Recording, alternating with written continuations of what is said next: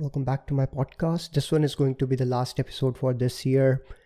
There were a lot of recordings this year. We talked to different guests, we talked about different things, but I wanted to end this year's last podcast episode with something productive, talk about some failures, talk about New Year resolutions, and maybe talk about some festivities.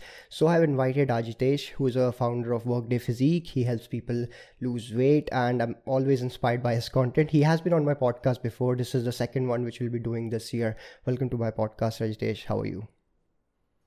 Good, Varnit. I'm happy to be here and really excited to have uh, a great conversation. Yeah. So, how was your year? What were the highlights for you? Uh, I would say the year was pretty good, but there were so many different things going on. I remember the last time I came here, I had not like weight trained for four weeks, and I thought I would get back into it like soon after, but that four week turned into like eight months, and it was only in October like that I got back into training again. So I would say the year was full of personal growth, business growth, and a lot of the systems that I had not figured out during the beginning of the year, I could figure out towards the end of it.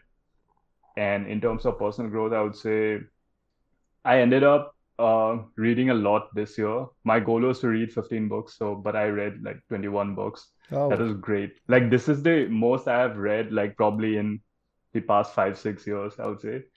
So that is great. And besides that, I would say what else? My dog turned eight years old. So, yeah, that's it. Uh, that's actually impressive. Reading twenty one books uh, in a year. That's that, that's quite a bit. Uh, I would say. So, like, I'm curious also about like what kind of books did you read? Was it was it uh, for a specific uh, like a niche or a particular author, or is it like a mixed uh, mixed range of books that you uh, read about? Uh, even like usually I would not read that much, but this time because I was really focused on fixing a lot of things around the business side of things. So I was doing a lot of things where I had no experience in those domains. So I had to read a lot of books on, say, business in general, uh, advertising, marketing, things like that. But otherwise, covering a lot of different interests of mine like besides that. So it it was more like very purpose driven reading i would say because i had to learn these things. But otherwise like in in a normal year i would not read these many books. But that was i would say the main driving factor. Uh, fair enough. And i do remember that you shared your I think Google Insights or Google Analytics about your website, uh, like setting up new benchmark, new records for yourself uh, in terms of ranking, right? Uh, I think that happened this year, correct? Yeah, that was also pretty great. Um, I had started the website back in 2021. So it was over time, like slowly as the momentum built up. Like this year, the page views were quite great. I would say not significantly awesome, but like compared to wherever I was before, like for me, that was like pretty great progress. So yeah, that was also, you know, I would I'd consider that as a milestone, I'd say. Nice. Also one other thing that you like mentioned right now was that you like started training again started training consistently again. And I, I, do remember that you set up some benchmarks for the upcoming months of january or feb where you want to like probably look like a certain way at similar weight ranges or if not lesser weight ranges. So i'm also looking forward to that. Let's just talk about a little bit more about social media because every time uh, like when you like use it as for your like business purposes or personal scrolling or whatever your reason might be for using social media you see there's a new bar of stupidity that is just set up there. And it does like irritate me but i can't do anything about it so i just let it slide. Not that it matters much not that it affects my lifestyle in any way or my mental space but i do notice that something new or the other comes up and it's it's just plain i would say plain stupid but I'm sure you must have noticed something similar. So, do you do you recall any instances or moments that caught your eye, and maybe some insights on how to tackle that? Well, when you when you talk about that, the only thing like really stand that really stands out is Liver King. because like for people that are not aware of who Liver King is, like I'll just give like a brief thing. Uh, so Liver King is this is this fitness influencer who suddenly blew up like during COVID. And he's like this huge muscled up guy. He goes around shirtless everywhere. And he says that the reason he looks like that, like a big huge huge chunk of muscle is because he uh, lives like his ancestors. He gets sunlight exposure. He eats raw liver, and that that was his thing. And he blew up like to some million followers, and he has his own supplement chain and everything. But it recently like was exposed that he was on a bunch of steroids, and he would spend upwards of some ten thousand dollars per month to you know inject all of that stuff into his body so that was revealed and it was like a shock to many but i don't think it was like that big of a shock to people in the fitness community because like he was clearly on yeah. stuff but it was it is so easy to fool like regular people with that because he's so confident and he goes around everywhere shirtless and it seems like he's living that lifestyle that he talks about. But yeah i, I feel like there are so many of these con artists and scamsters especially in the fitness industry wellness industry that try to sell different things. And it it's getting even crazier over time. Like there are there's always some new crazy thing out there and people like easily believe in it. So yeah you're, you're correct kind of like about the social media thing yeah. But if if i to if i were to say that you know as a regular person if you want to avoid that the first thing would be to just not get your main information through social media i would say. Because you can never really rely on that source. Because i know that even for myself for domains and fields that I'm not very familiar with, if I come across content, I'm pretty sure I'm consuming stuff that is full of misinformation, full of like what what someone from that domain would consider pretty stupid. But like I'm consuming it and I'm probably thinking that, oh, that is very legit stuff. So I try to like consciously just not consume anything from social media first, uh, like as a first resource. So besides that, I really don't know. Like this was this was pretty funny, I would say, the Liver King episode as a whole.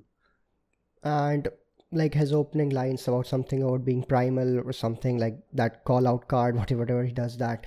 Uh, like that should be the red flag that you're looking for, right? That should be the red flag that you should be aware of. Like no one does that. I mean, like a, a person with no background in fitness science or exercise science or nutrition, any uh, a smart person with some common sense might even avoid like watching or relying on that information that is being shared by him so yeah that's that's what i would like to add on to this but anyway it's like it was it was like it was right out there. You can just see from the first five videos or six videos that no that's that's not how things are done. That's not how things are supposed to be no matter how appealing or fancy it may sound. So yeah. Uh, like from from my lens uh, i think i have seen a lot of weird random misinformation being spread.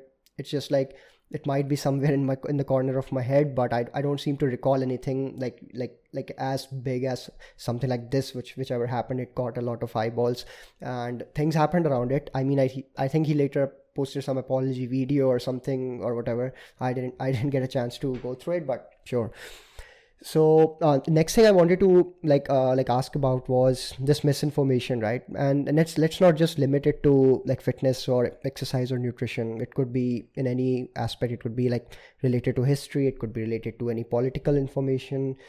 It, basically it could be anything. Misinformation is super easy to spread. The reach is always high around the same for some reason maybe the negative connotation attached to certain statements or certain certain facts makes these kind of like rumors or big waves around it.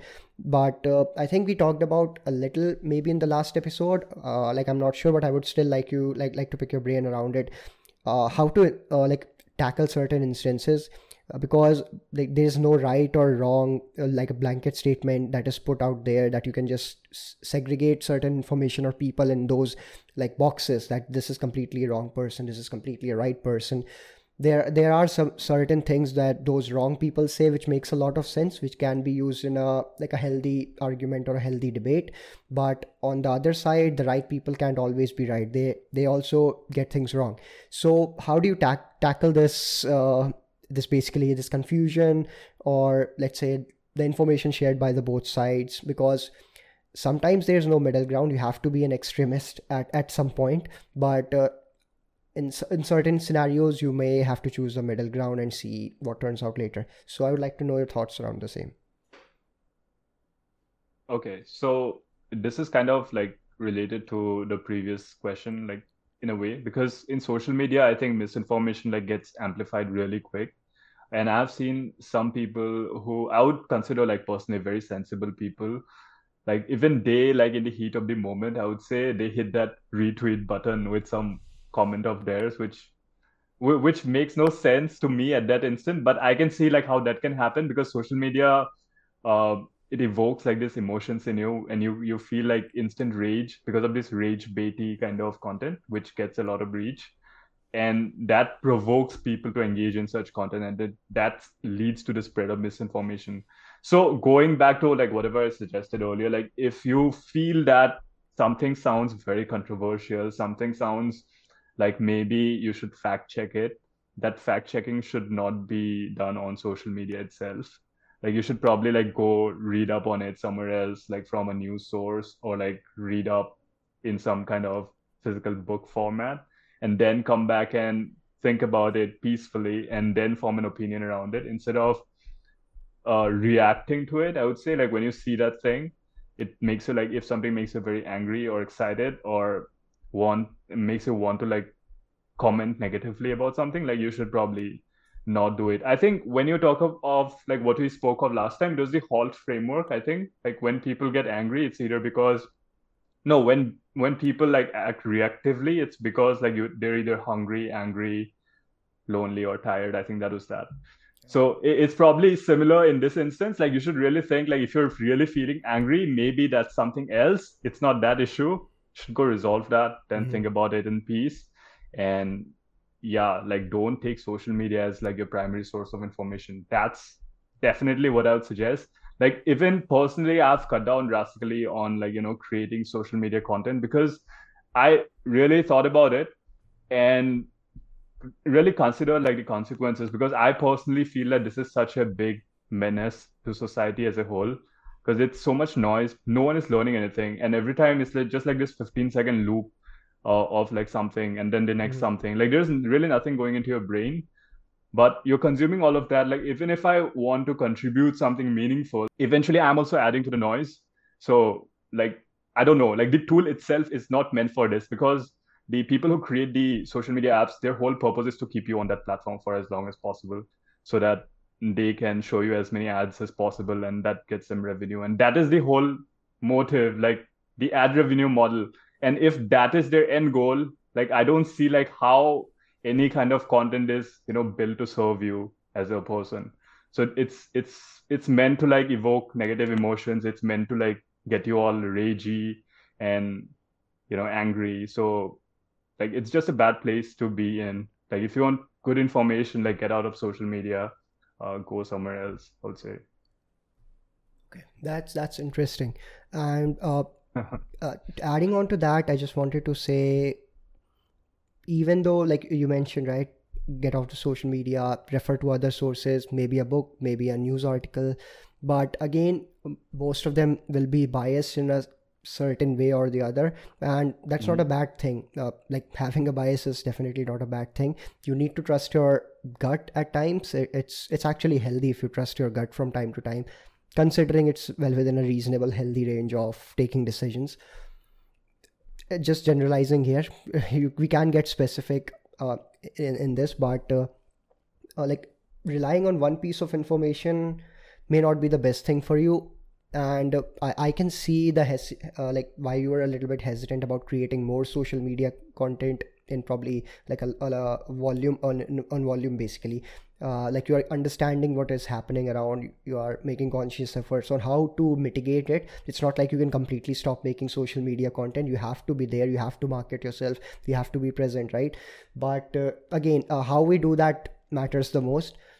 To get reach these like something controversial something argumentative argumentative or something something of that nature might be the right way to do so to like gain traction spread information like a wildfire things of that nature. But i think it has been there for quite some time before even social media existed. It was just a different mode of communication newspapers radio televisions whatever. So anything of that nature was there. But now information is actually quite easy to like grab. Just in two seconds you get whatever you want to know. It's there is no like barrier of learning. But people are not uh, i would say using it to the best of its capabilities. There's so much scope that you can like like you have literally everything in your hand. You can do a lot of things productive things constructed things build build things at scale and you don't even probably have to pay for it. There's like a lot of free information floating around. You just read about it you get better at it.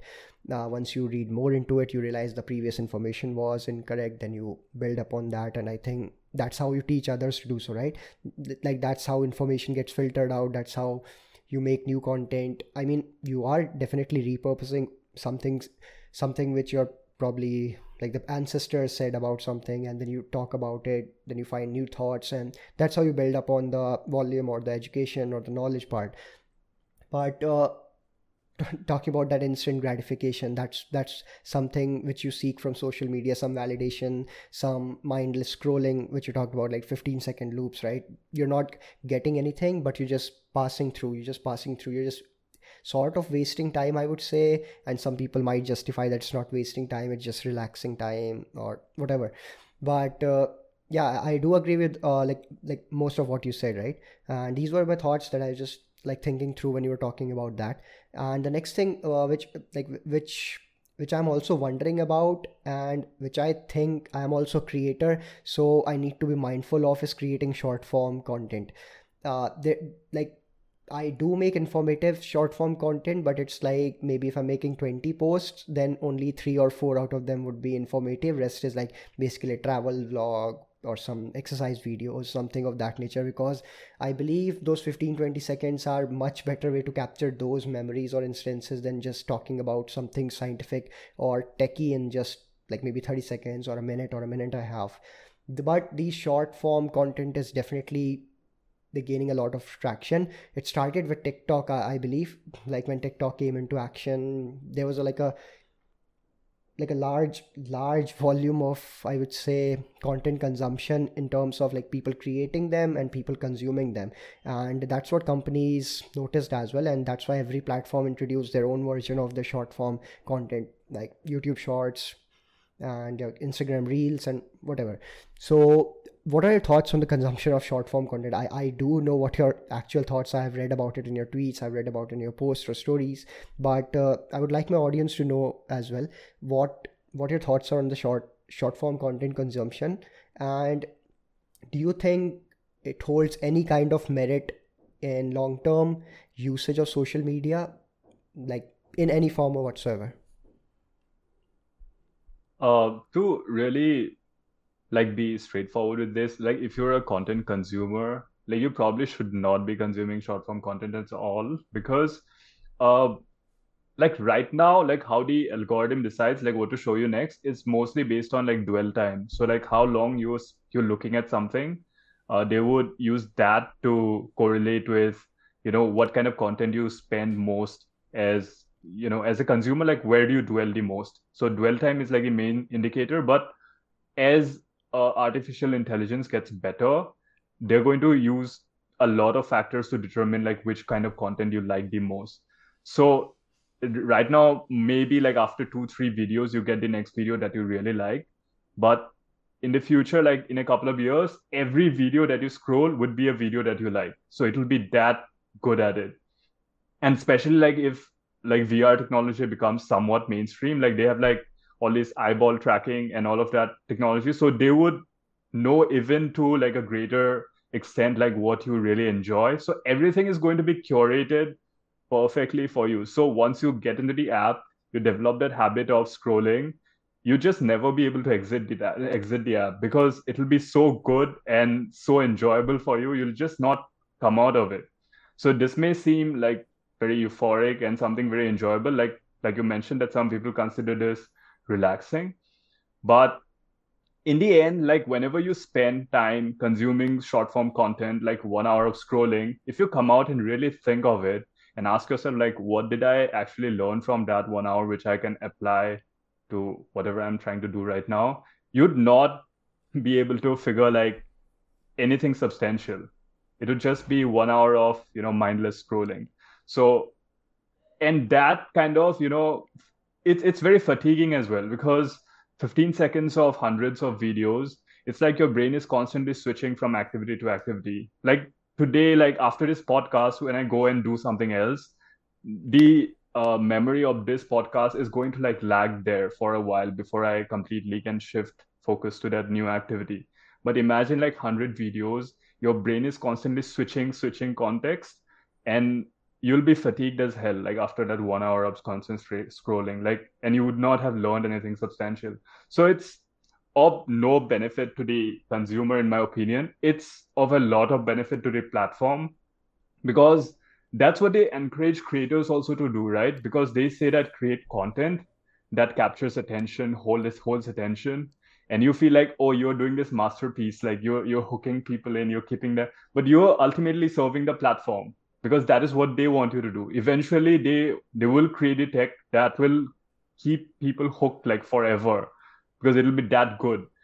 But uh, for the consumer it is it's not great at all. So like that is the only thing. Like if you really want to learn to improve uh, to do something productive out of your consumption habits then probably you know you should not spend time on short form video. That is that is like i would say. Uh, so th- this reminds me uh, of the instance where when i started off my youtube channel right? Uh, like starting off with your first video is definitely overwhelming I, I would say. It was for me actually. Like like how do you do it perfectly right? How how do you just put yourself out talk to the camera edit out the videos publish it setting the right tags everything of that nature so I, spend a lot of time just doing that uh, the reason why i'm like sharing this moment is because i was sort of exhausted of the very short form content I was seeing on YouTube. Even those one, two minute videos, right? Not even talking about YouTube. YouTube Shorts was not there in 2019 when I started off my YouTube channel. But uh, creators were making two minute clips, like 2.5 minute videos, and something or something similar of that nature. So I thought, why, sh- like, I, I should also try it out and see if I can do it better. So that was my mindset when i like started off my channel. I did make like decent 10 minutes 12 minutes video. I was very i'm actually proud of those long form videos than the 2 3 minute videos which probably gained more views or likes or comments. Like i've deleted half of them because i wasn't proud of them. Uh, anyway so uh, that made me realize based on my content creation journey and what my audience uh, like demands of it even the per- people who are close to me my family members or my friends who like i have like these 12 or like 13 loyal viewers who will watch every video that i've posted. But that number dropped to six or seven by when when I started started putting out my podcast content. Because my podcast content started off with 20 minutes 15 minutes then it's never less than 30 minutes it's 40 minutes maybe an hour. There was a podcast which went on for 1.5 hours a 2 hour podcast so that's when i saw that those like 12 loyal viewers converted to 6 and now it has dropped down to 3 people who watch all of it from starting 000 timestamp to the end of the timestamp when the outro uh, rolls out. So that made me realize like like uh, as a consumer or as an audience where they are heading towards and the reason why i mentioned these loyal viewers because those people definitely watch every content of yours. They support you they talk about it they share their feedback. And i'm all up for it. I am also like supporting some other creators watching every content of them and so on. But i do watch them. I, I have no issue watching a long form video podcast or anything. I can watch a one hour podcast. But i think a lot a lot of people can do that. They don't have that attention span of sticking to that content from start to the finish and that's what those people were suggesting to me. Why are you making one hour long videos? Why are you making 45 minute podcast? But uh, actually talking about these things in depth talking about these things in details maybe reiterating some of the statements again and again like it helps me feel better about what i'm talking about. Plus it helps uh, me get the like the guest's insight onto it right? Because you can't do that in just like 30 seconds or 60 seconds. What are you going to do? Jump cuts? Jump cuts from like every 10 seconds 15 seconds. It doesn't make sense. I mean yeah it does look fancy. It does look wow it's something appealing. It's something catchy but i don't think it provides any actual real value. It just gives a short term high which i think probably fulfills everything what a person is looking for on a social media platform from a consumer's perspective but like you mentioned you don't learn something significant. You don't remember those things. If like i know a lot of people who send me almost 10 to 12 reels in my dms every day. I like I, I get exhausted just by thinking of how many reels they must have watched to just share 10 of those to me. That's the first thought which like comes to my head. And then it's just very very exhaustive. Like they share those 10 specific reels. They might be good. They might be cute pup videos cute cat videos or whatever but uh, then i remember that it's a very mixed uh, range of videos that they share me. They're just scrolling. They found something they like they send it to me right? Then it's a pet video. Then it's a funny meme or it's a funny fall video. Gym fail compilation nutrition recipe. It's a mix of videos that i receive on a daily basis. It's like like two guys have like have been sending me five to six meme or reels video every single day. It has been like almost 365 days for sure. They haven't taken a single days of break and that, that is something which like lingers on my mind like what's what's going around and why can't i like put a finger on it and how to just go about it. It, it, it it's something like that at times. So i do make real videos. it's like it's like it's like all this hyper yeah. stimulation, like when it happens constantly, like when you actually go out in the real world and, and you you can't even like sit sit with another person and talk for one hour, two hours because you miss that, you know, jump cut. There's no jump cut there. yeah And so it, it's just it it's just like conditioning us to be hyper stimulated all the time. And if we don't have that constant stimulation, like there is no variety every few seconds, like it makes us feel like bored, oh, this is too boring, like I need something new. So it's I don't think it's it's great. I mean, but it is what it is, I guess. Yeah, that's actually a good pointer that you just mentioned. I, I was totally skipping this one, the conversation part. Uh, like I have met uh, people in real life. I, I I considered myself as an introvert. It took me a long time of practice and repetition to be confident and talk to people. I'm, I'm I won't say that I'm like very confident in public. I still have my fair share of struggle opening up, taking my own time to just open up and talk about things. But I I consider myself doing fairly decent in that area compared to what I like was doing five years or seven years ago where i wasn't even able to like talk to people or just approach them or talk to things. But uh, uh, like I, I do meet new people every time. I'm not talking com- comparing their social media avatar to their real life avatar. I'm not going to compare that. But as a person as a human being you can understand that they're uh, having trouble like holding a conversation. I can see that uh, they're taking a lot of breaks they're taking a lot of pauses they're taking a lot of time to think what to say about and when they say about certain things it's not very coherent. That's what i have noticed especially among the younger younger audience i would say. Like some of my juniors i i keep meeting around when i'm like going out for a walk. I might meet some of my juniors from my school from my college and so on so i have noticed that thing but on social media like they're like I, I can understand you have to portray yourself as a certain being on social media so i i get that. I i'm not judging or something for that. But uh, as a human being you need to have a way to share your feelings share your thoughts. It could be written content it could be like any con- kind of like like share you have to communicate. How else would you like proceed forward? How else would you make decisions? You need to share your thoughts your feelings. But uh, i see a I see something missing there. So, uh, like this conversation part that just triggered me. Like, do you have any thoughts on the same, or like I'm just is it like a one one thing instance that I'm only facing, or you haven't experienced it?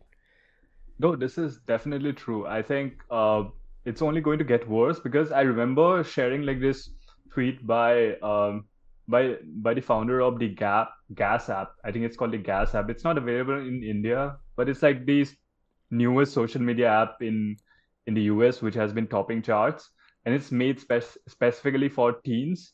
So he said like when teens give feedback, the difference between teens now and teens that he was interacting with as a customer service uh, back in uh, what do you say 2017 the difference is that their uh, ability to converse and speak coherently has reduced dramatically and this is probably just going to get worse because now you have all these ai tools to help you. I mean we are already using ai tools. Like uh, like i know that you use grammarly for a lot of your things because you're a big fan of grammarly. I know Yeah. that. That's an ai tool. So uh, now it's only going to get like even more advanced where you just have to prompt and they will do everything for you. So i'm just imagining like in the future like that written thing will just turn into spoken thing. Like you probably have to just not have conversations like the ai will do the conversing for for you. And you just you'll probably not even go out to meet people because you'll just sit there with just prompting away.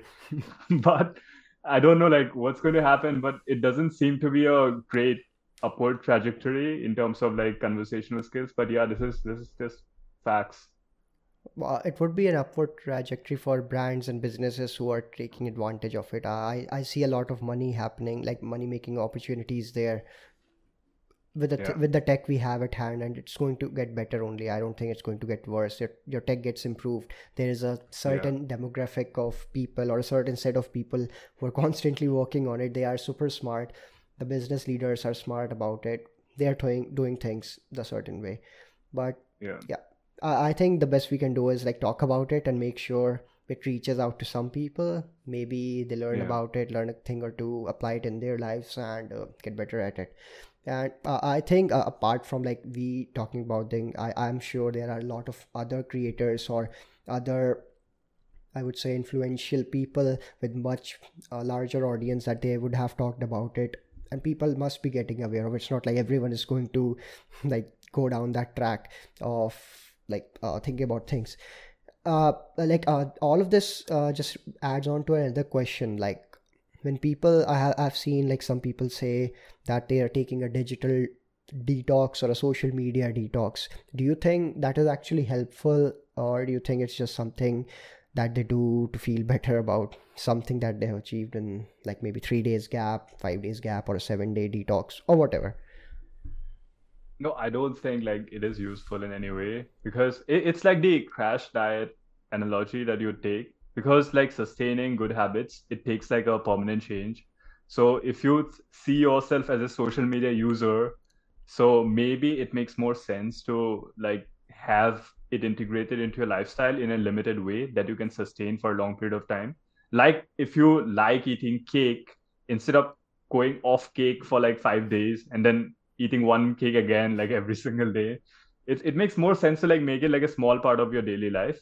So don't crash diet or like don't digital detox. I feel like this detox term like with any like diet or your digital habits like it's a bad term like it's a short term solution. But like if you really want to make a change then maybe you should think a little long term i guess Yeah, uh, I I do know a couple of people who like set their timer or limits and actually follow it to the dot, like setting up like Mhm. Instagram usage to 35 minutes, maybe Twitter usage to 30 minutes, or maybe something like that. And it has helped them tremendously because without the timer, they were actually using it for like two, three hours and they didn't even notice that so much time has passed by.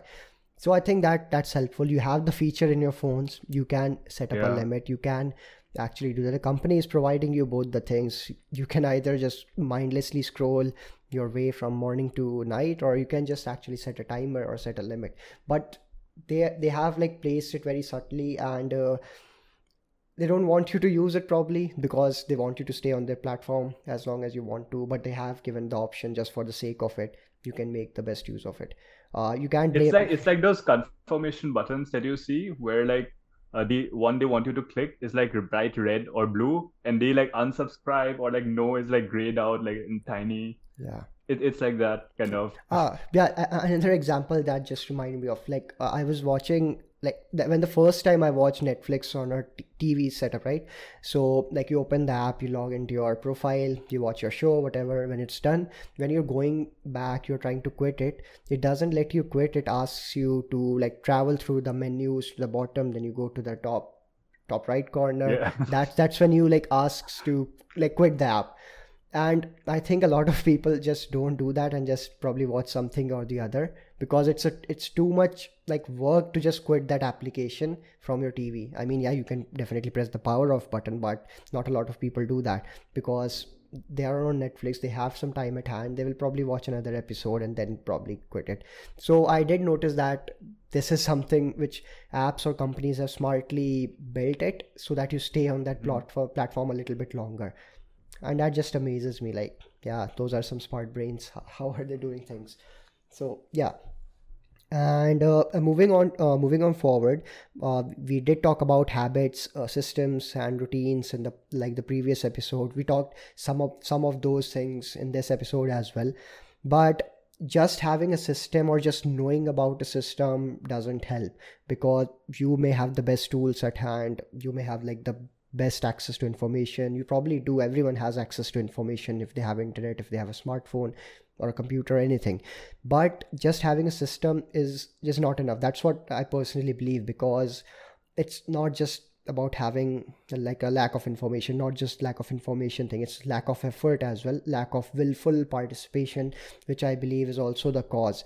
And i think one needs a strong a strong mindset or a transition into a strong mindset to do certain things to like complete a specific goal right? So the, these are my thoughts like uh, about like having a system. I i mean i totally 100% support that having a system or a routine helps. You can do a lot of things that way. If you plan out something or the other for your day you don't have to plan out every minute but plan out something.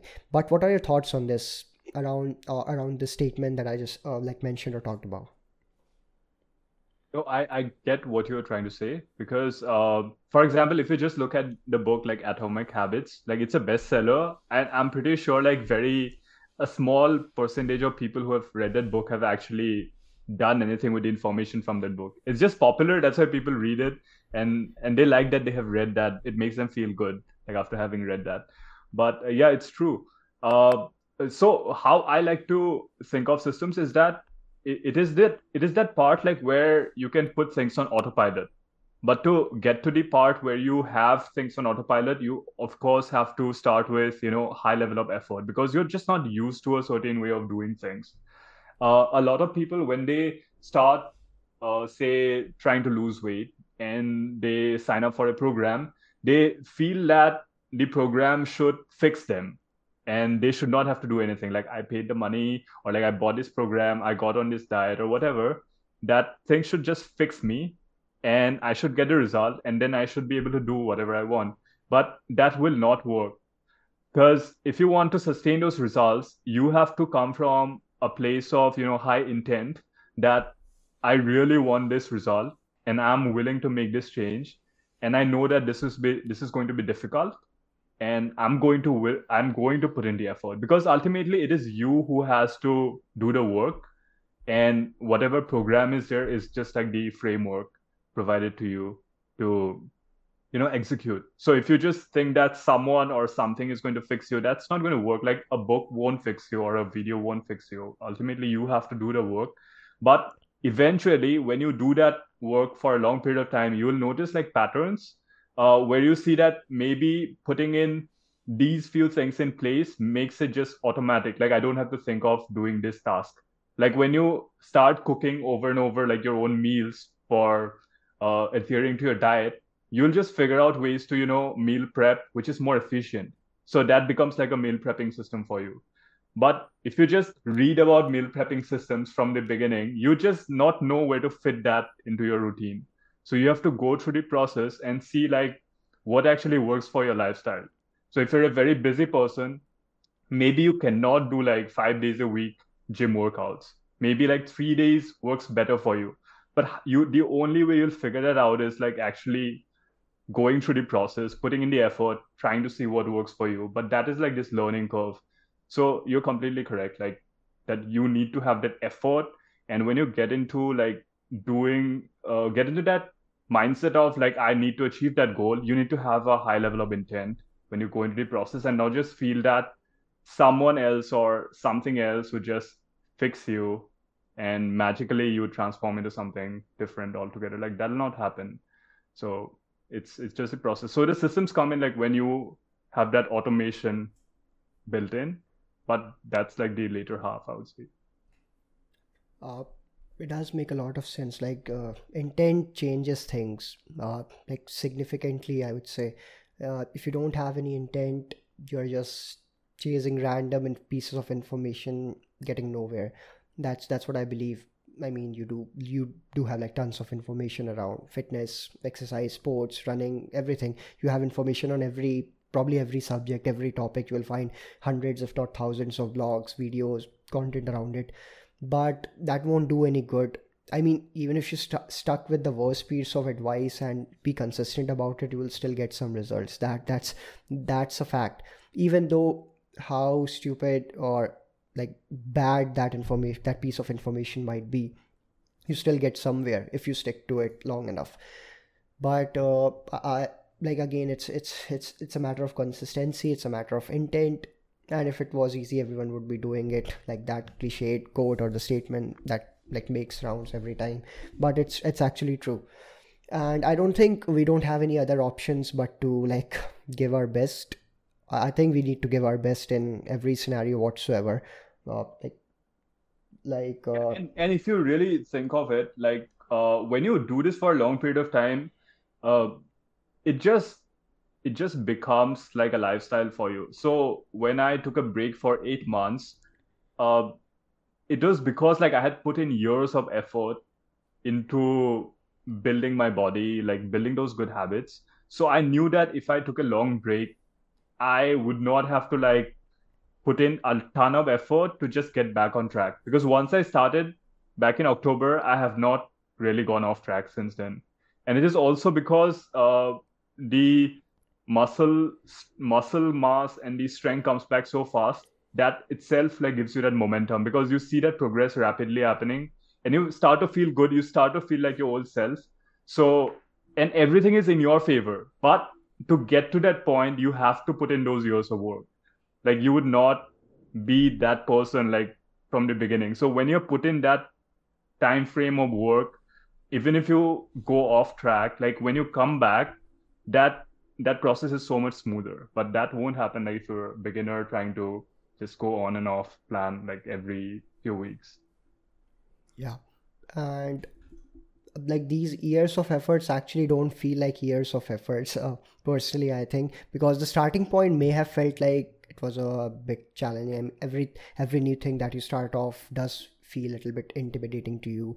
And that's perfectly fine to feel that way. That's how you learn getting out of your comfort zone doing things again and again and again. And like you said you took a, that eight month break but you still got back into that routine. You transitioned into it. You you didn't probably even have to put in as much effort as you would have to like put in from the day one that you probably worked out or uh, did some some things to like go about a meal prep planning out your workouts or anything of that nature. But again it, it it's it's it's going to exist. These are like subconscious efforts that you put in without giving too much thought into uh, like any of these things. It just happens naturally and it doesn't feel like a task. It doesn't feel like a homework or an assignment that you have to like take off. Like you know you have to eat this much this much amount of protein in your meal so you just add it. Sometimes you eyeball it sometimes you measure it. But you have a fair understanding of these certain things that will lead to a better outcome in the direction you want it to. So it does make a lot of sense that way. And uh, like moving on to the next step where we like talk about these things right? This was like following those things like putting into actions having a strong mindset. I mean you can't like feed a strong mindset into some like anyone basically. It's just like a it's a it's a choice that you make for yourself. It's just it's a choice that you have to take. It's a decision that you have to make. But uh, some people believe that journaling also helps to be able to share things to be able to like make note of things that you have achieved so far. Like journaling happens in many ways. Some people talk about emotions some people talk about their routines in their like journals or a planner or a diary anything of that nature. Uh, on a personal level i also journal or write something or the other and i have been doing that consistently for most parts. But what are your thoughts of uh, like like people uh, pursuing this habit of journaling or journaling as whole? What, what are take what's your take on this um, okay, so I personally think of journaling as like an awareness building tool. So, and that can be used in like any instance. So, for example, uh, for people like who want to start weight loss, like we recommend them to start maintaining a food diary. So that is a form of journaling because they have no idea of what they're eating. So in order to build that awareness, you need to start writing down whenever you're eating something. And uh, in my personal experience, like back in 2019-ish, I would say, like I was going through like this depressive phase a bit. So I wanted to like start therapy, but a lot of people that I know in my close circles, they had did not have a great experience with therapists. But when I went through a psychiatrist and they gave me medication for like they gave me SSRIs for uh, depression. But then when I asked them like, should I do therapy in conjunction because I want to also learn the tools, they said like, just take the meds, like don't worry about therapy. So that's what they told me. That that was like the psychiatrist. So, but I wanted to like learn the tools. Like I knew that I did not want to be on meds like forever. And if I did not learn the tools while I was getting better with meds, it just would not work. So there's a system of therapy that is called cognitive uh, behavioral therapy, CBT. Okay. So I tried to read up on that myself. There are like a lot of resources online. Nowadays, there are also apps which do that for you. So you they will prompt you and you have to like write the answer. So that is a form of journaling. And that is what I did back in 2019. And it was really helpful because that time I was just not aware of what is going on in my head, like the thoughts. But when you have that framework in place and like very solid prompts, like like what, how, like open-ended based questions. And when you write those things down, it like gives you a lot of clarity. It's just similar to like maintaining a food diary. Like when you write those things down or maintaining an app, it gives you clarity around like what you're actually eating. So I think journaling is great for areas in your life like where you don't have a lot of awareness. And for all of us, like we have some of those areas. Like for me, exercise and food, like I don't really have to worry too much about that. I like to have a log because it's like a nice record. Like some days I would like to go back and see like maybe I should change this or that. But it's not an awareness building thing for me. But for people who are trying to lose weight, you definitely need that habit. And it's not just maintaining a food diary. I would say if you are someone who has stress eating tendencies or you have like some kind of emotional eating tendency, whenever that episode happens, it's a good idea to, you know, make a note of it. Like, this is what I was feeling this is what I'm thinking right now. This is what I ate. And this is how I felt after eating. So when you have those records, the next day when you look back on that, you would have like this better understanding, like a third party understanding of like what you were ex- actually experiencing as a stressed version of you. So when that next next time, like if that situation comes around, you'll be better prepared to tackle that. So I think it's a it's a great awareness building tool that we all should use uh, depending on like which area of life we are lacking awareness in i would say. Yeah uh, uh, and uh, like you mentioned about the food diaries right? Uh, like it, it can also act as a good way of finding out what your triggers are. Like sometimes something triggers you that's why you eat certain things again and again. Uh, and it has helped some of my clients in the past when i asked them like why did you eat this particular food item at this particular time? Then they told that they came back from the office when they just opened up their shoes changed their clothes then they just went for the snack. It was just out of habit because they were tired and wanted to relax so they wanted to have some chips and watch tv so the tea watching the tv and relaxing was uh, sort of the trigger that uh, led them to eat some uh, chips. So in that case we help like i help, them change their change up the environment add some healthier options around they have have a fruit or something. But it, it wasn't like i would say like a very easy transition into it because it was years of habit that uh, made them act a certain way. But with practice and being mindful about it forcing themselves to go out of the comfort zone help them transition. But yes journaling in terms of food even exercise helps you find things that you must have missed when you like like uh, move through like you spend like one year two year down the line then you realize that this could have been better in terms of exercise. You could have added certain exercise swapped out certain movements. So that's how you uh, learn and get better at it. And as a coach that even s- serves as a good data collection i would say because the more data you have as a coach in terms of exercise or what your client is eating that gives you a better understanding of how you can help them better. That's that's that's that's basically it. But in terms of uh, talking about thoughts or certain emotions or from the awareness perspective like you like you mentioned. That's the reason why i journal my thoughts. Uh, like personally speaking i do write a diary. I like I basically i write about the highlights of my days the highs the lows. And that's that's basically what i talk about in it. And like uh, i may have mentioned how long this, have you been doing that? How long have you been practicing that? Uh writing a diary? Yeah.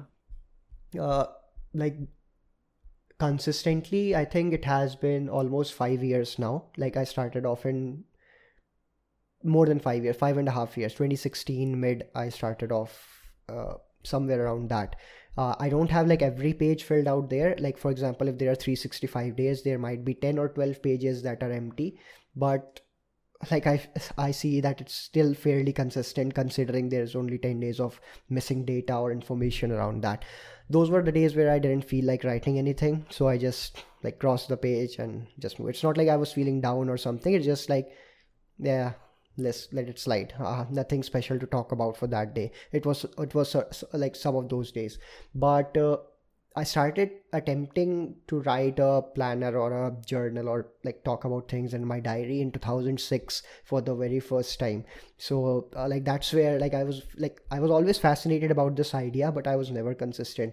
I like every year 2006 from 2006 7 8 9 till 2022 i have bought a diary with the date dated diary right where you have uh, those days and stuff i used to start on 1st january I used to go till 15, sometimes 20th January, then I gave up. 2006 was something like that. 2007 was like 1st January to maybe 2nd Feb or something. Then, and something of that nature.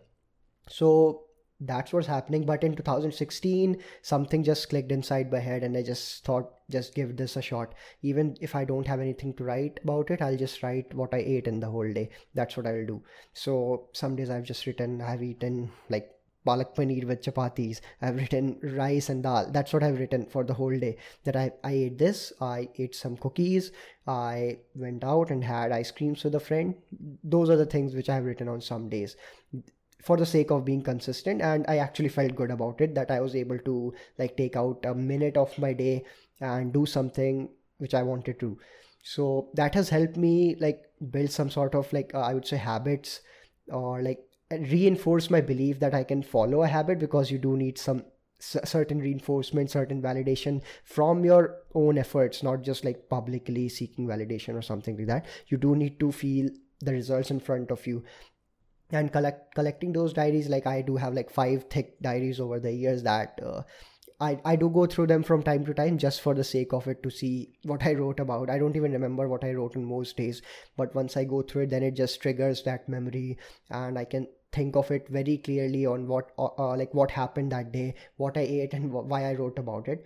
And that's actually fun to think of it that our mind can remember or recall so many things, and you just need a bookmark kind of thing to just uh, just get it out of your memory, and it's there. You can remember those so That is like really cool. Like like when you have like a record of all of that. It reminds me like of those people like who do that. Um, like Da Vinci. Like all his works were like because of because he maintained records of whatever he was thinking, like his ideas. Yeah. It, it reminds me of that. Maybe like someday like people will discover your yeah they, they'll, they'll, they'll, they'll, they'll, find egg jam recipes and uh, stuff like that. So I'm, I'm not sure it would be helpful. They'll probably disgusted by the recipes that i have written written into that. But uh, yeah hoping for the best and maybe i'll write something super intellectual uh, later down the line. But yeah i just wanted to uh, like uh, like talk about my experience with journaling. It has helped me a lot. I i wouldn't say in terms of like building up my career or something like that but in terms of feeling a little bit better feeling a little bit relaxed because once you write it down it's out there. You can see it on, on paper and you feel a little better about it. Even if it's a good thing it's a bad thing you just know that it's there. Yeah. And uh, moving forward to it like we are almost like close to the end of this year like 15 16 days left uh, left left out of this year. Some people will be very high on motivation like every year setting up new resolutions setting up new things to do setting up good targets which is a good thing. I mean you should have specific goals to achieve specific things to do about it but most of them eventually fail or maybe like fail midway and then just give up and think that we'll do it next year and the cycle goes on, on and on and on. I know a lot of friends and acquaintances who have been doing this. It's been six years. I still hear that they're setting up the same goal. I do comment like I, I do not comment on that in any way. That's not my place to do so but i can see what could have gone gone better there. But what are your thoughts around this? Like like people do try to change their lives. It's not like people don't want to do it but i think there's a lack of action there. There's a lack of self awareness in some cases that they don't understand their own strengths or shortcomings and don't act a certain way, probably imitate others to try to achieve the same way. But what are your thoughts on this? Um, I think it's a it's a good thing that people set goals like whenever there is like something that's symbolic of a new beginning, like a new year or a new month or a new week, New Year is special like very powerful because it's it's a global phenomenon. Like everyone is starting fresh, so you feel like this collective enthusiasm. So it's it's a good thing, but I think uh, it's important to be realistic about like what what what's what's to come because uh, past behavior is like a good predictor of future behavior. So if you have not been able to do this for the past three, four, five years, the same thing, uh, it's not magically going to be different this year unless you do something differently, like in your approach. So I was listening to a podcast episode recently, and this was about goal setting. And there was this example of um, sprinters and marathon runners. So when sprinters run, when they're running, their goal is set at the finish line. So like they uh, no, they talked to sprinters and they told them that whenever they're running, they imagine like the spotlight on the finish line as they're running towards it. But when they spoke to marathoners, the idea was not to think of a finish line, but to think of like a, a spot that is in their visible, you know, in their visible field of view. So they think of a spot like that is there, like some 50, 80 meters ahead of them. And that is what they aim towards. So once they reach that, they aim for the next spot like that they can see. So that is like marathon running. Now, if you think of like really long term goals, like in terms of fitness or health, it's not a sprint, it's always a marathon because it's a long term process. So if you go into the new year thinking that this year I will lose 30 kgs, now that is you as a marathon runner putting that spotlight in the finish line. But this is not a sprint, right? So it makes more sense to break it down into something that is achievable in the four in the you know upcoming three to four four weeks. And this goal should not necessarily be in terms of like a number based outcome but it should be like a process oriented goal. Like i'll do these couple of things every single day for the next four weeks. Once you hit that goal do it for the next couple of four weeks next couple of four weeks but if you just have like this arbitrary i'll lose 30 kgs by the end of next year there are no checkpoints to you know give you that sense of confidence that you know i i wanted to do this and i did this. So that is first checkpoint. And then the next checkpoint. You don't have any of that.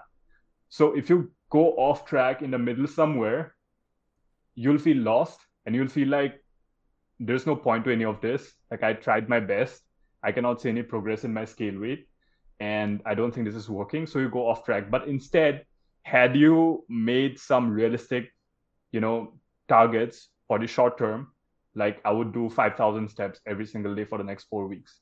And you're able to do that that will give you that sense of confidence that i can do this. And you'd have those reference experiences from the past couple of weeks to you know guide your behavior for the next 4 weeks and by the time the next year ends you would have achieved maybe not 30 kgs but perhaps like 20 kgs which will be like a big deal compared to what you would have achieved if you're just fixated on like that end point and without any checkpoints in the middle. So i feel like that is uh, very revealing that that example was like really uh, enlightening i would say like whenever we're thinking of long-term goals there is no point really thinking of that end point and and the uh, the guest also gave an example of Michael Phelps. So Michael Phelps, I think his eighth Olympic gold, like where wherever he was competing, like for his eighth Olympic goal in a certain um, Olympic event. So when he was swimming, uh, as soon as he hit the water, his glasses went foggy because like water went inside and he just couldn't see. But the thing is that he and his coach had anticipated for this. So they had prepped in a way that no matter whether he had goggles or not, he would be able to finish that lap, okay, uh, and win the championship. That was because they not only thought of the competition in terms of beating opponents, but Michael Phelps thought of it in terms of how many strokes do I need to do to complete one lap. So he had that dialed in. He knew exactly how many strokes he needed to get to the finish line So he was not reliant on vision at all. So he broke down the entire thing into like one stroke at a time. And he would count that and he won the goal despite not having, you know, uh, clear vision. But if you think of it, if he had not won the goal, he could have come out on the other end and said that it was just because I, you know, water went into my goggles. It was just bad luck. And that would have justified that. And people would have understood, like, wow, he was meant to win his eighth goal and this was just a bad accident. But because he had prepped so well beforehand and broken down his uh, effort into like these small steps that he could like count one after the other, he could win even in like the worst of circumstances. So the takeaway is probably that, you know, if you have a huge goal, it makes more sense to do something that you can measure short term, like week after week, rather than something that you'll measure only once at the end of like 365 days. So that is like a recipe for failure, I guess. Uh, it does make a lot of sense. And one question that I would like to add on to this is why do you think people give up so frequently? Why, what makes them just give up on things and just go back to their previous routine, lifestyle, whatever whatever habits they may have.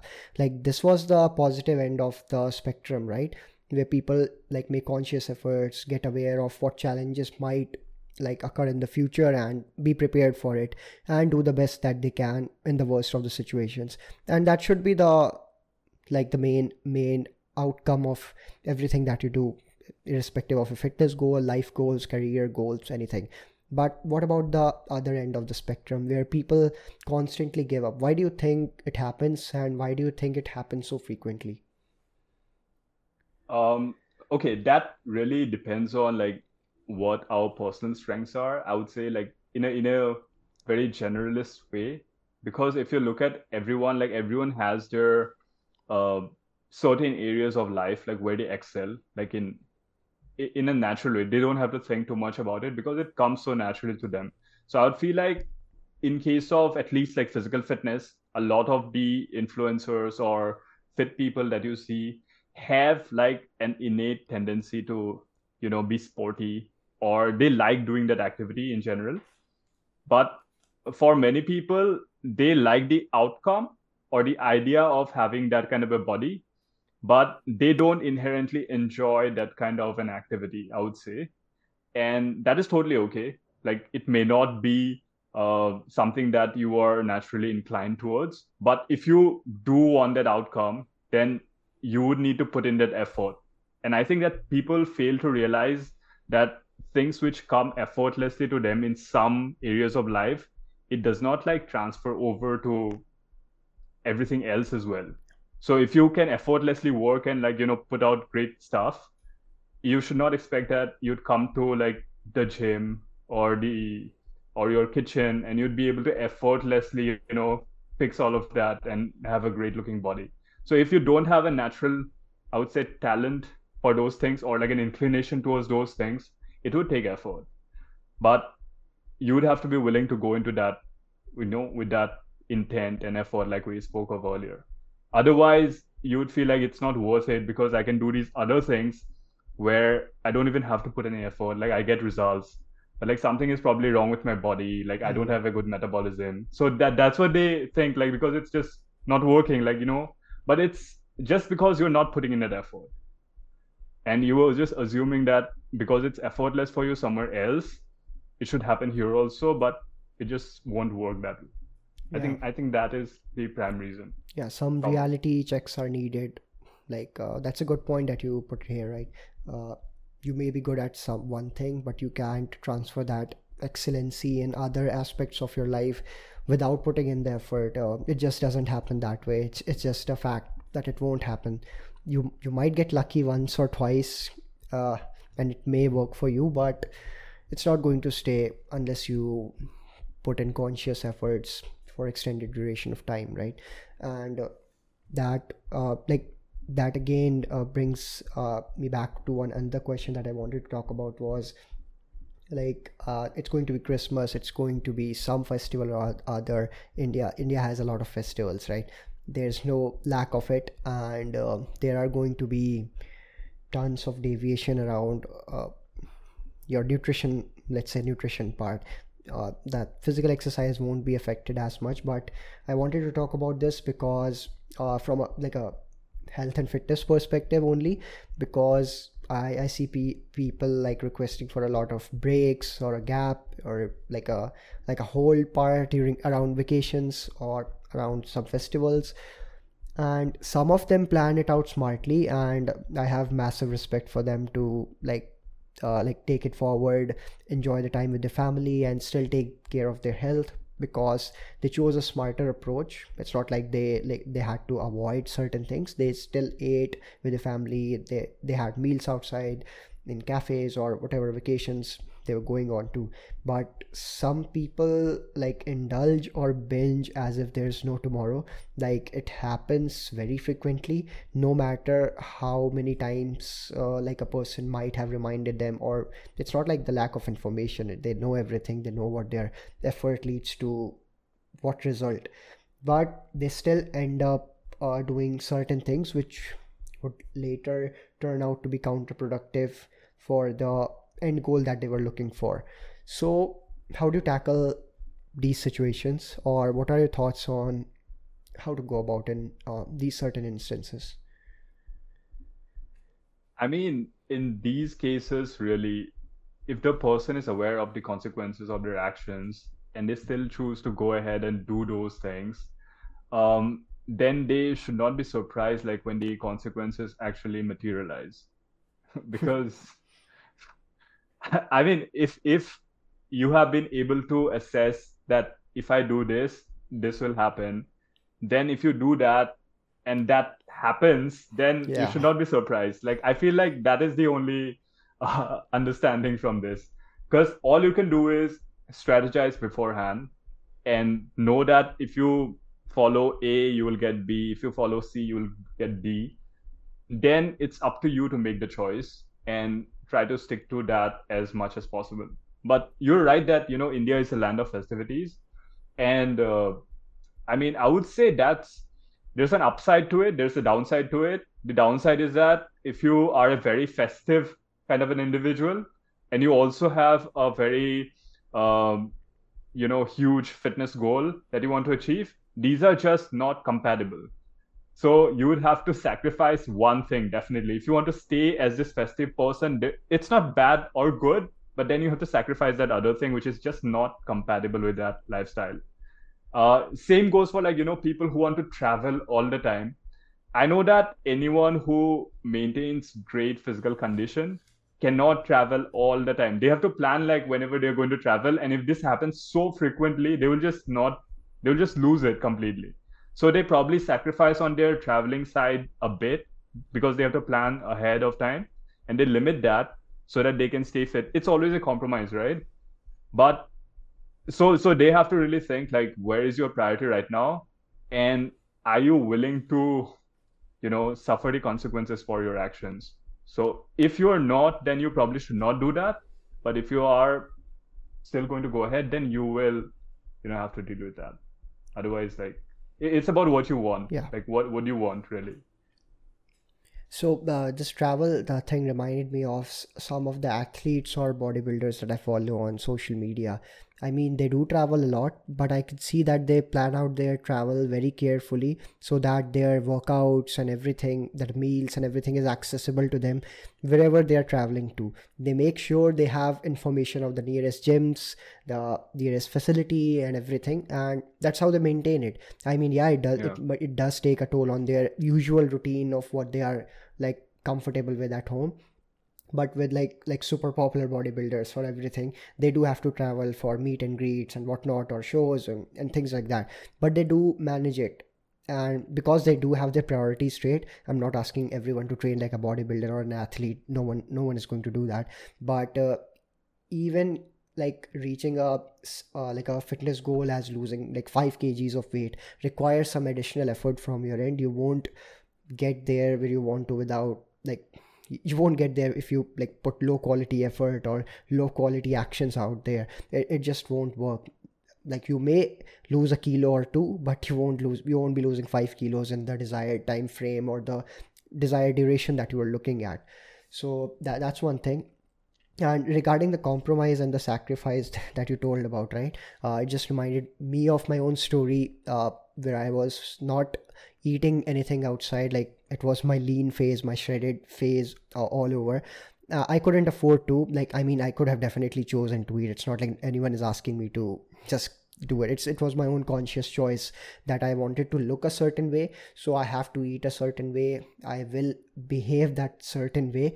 And i did get a lot of uh, i would say negative feedback from friends or family because i'm going out with them. I even went out on my birthday and just had a salad and everyone was having like some delicious sweets and whatnot. So uh, that also happened and that happened for two years like almost two years straight in a row. And the festivities festival occasions not eating at not eating anything avoiding it for most part I mean, I could definitely have indulged in a sweet or two, but I just didn't want to. I just wanted to give my best to look my best because I was chasing how I would look uh, under, and I mean, in a single digit body fat.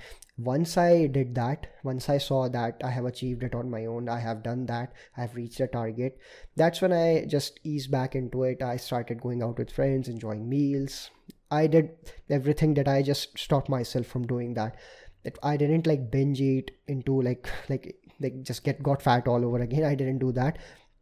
But uh, yeah, I do understand the point. And people who have uh, like chase some kind of athletic goal or maybe some kind of serious fitness goals they also understand that you have to compromise i won't say even sacrifice would be the right word compromise would be a better word i, I uh, here they can see that they have to compromise on certain things certain events uh, and but uh, but they would be satisfied with it. It's not like they hate hate that. But if you're hating on that that you're hating everything that you're compromising for your fitness goals i don't think that, that you should be doing that. You should find a better alternative or find a better way around it so that you can just enjoy your process with like minimal uh, i would say minimal hate towards it. I mean yeah there would be certain things that you will hate but you have to do it anyway like being consistent. People don't like to be consistent when it comes of physical activity when they're starting off because the soreness is high.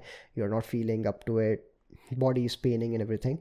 But yeah i just wanted to add these pointers to what you just said. Read. yeah.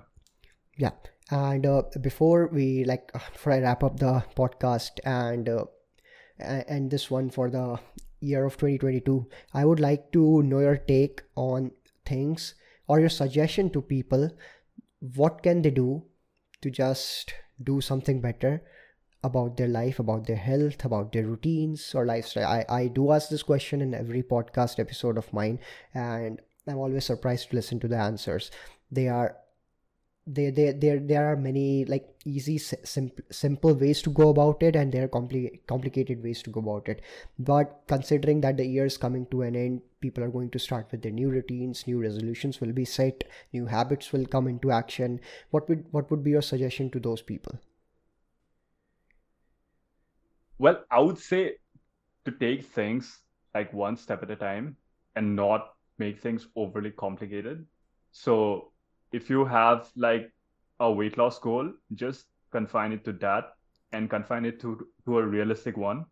But if you try to pile on too many goals at a time, like I will also become a marathon runner, I will also lose weight, I will also achieve this, that, then it becomes overly complicated and then you lose focus completely. So I think simplify things, limit your number of goals to maybe like two to three, and I would speak from personal experience because like I don't really set New Year resolutions. That is not something that works for me really. But if that is something that is is what you're trying to aspire for for the next year, it's a good thing.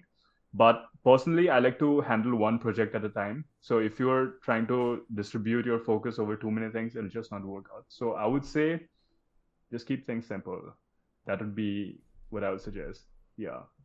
Okay and it makes a lot of sense because the things we discussed about habits behavior systems in place uh, i think those are like the bare minimum that one can be mindful of.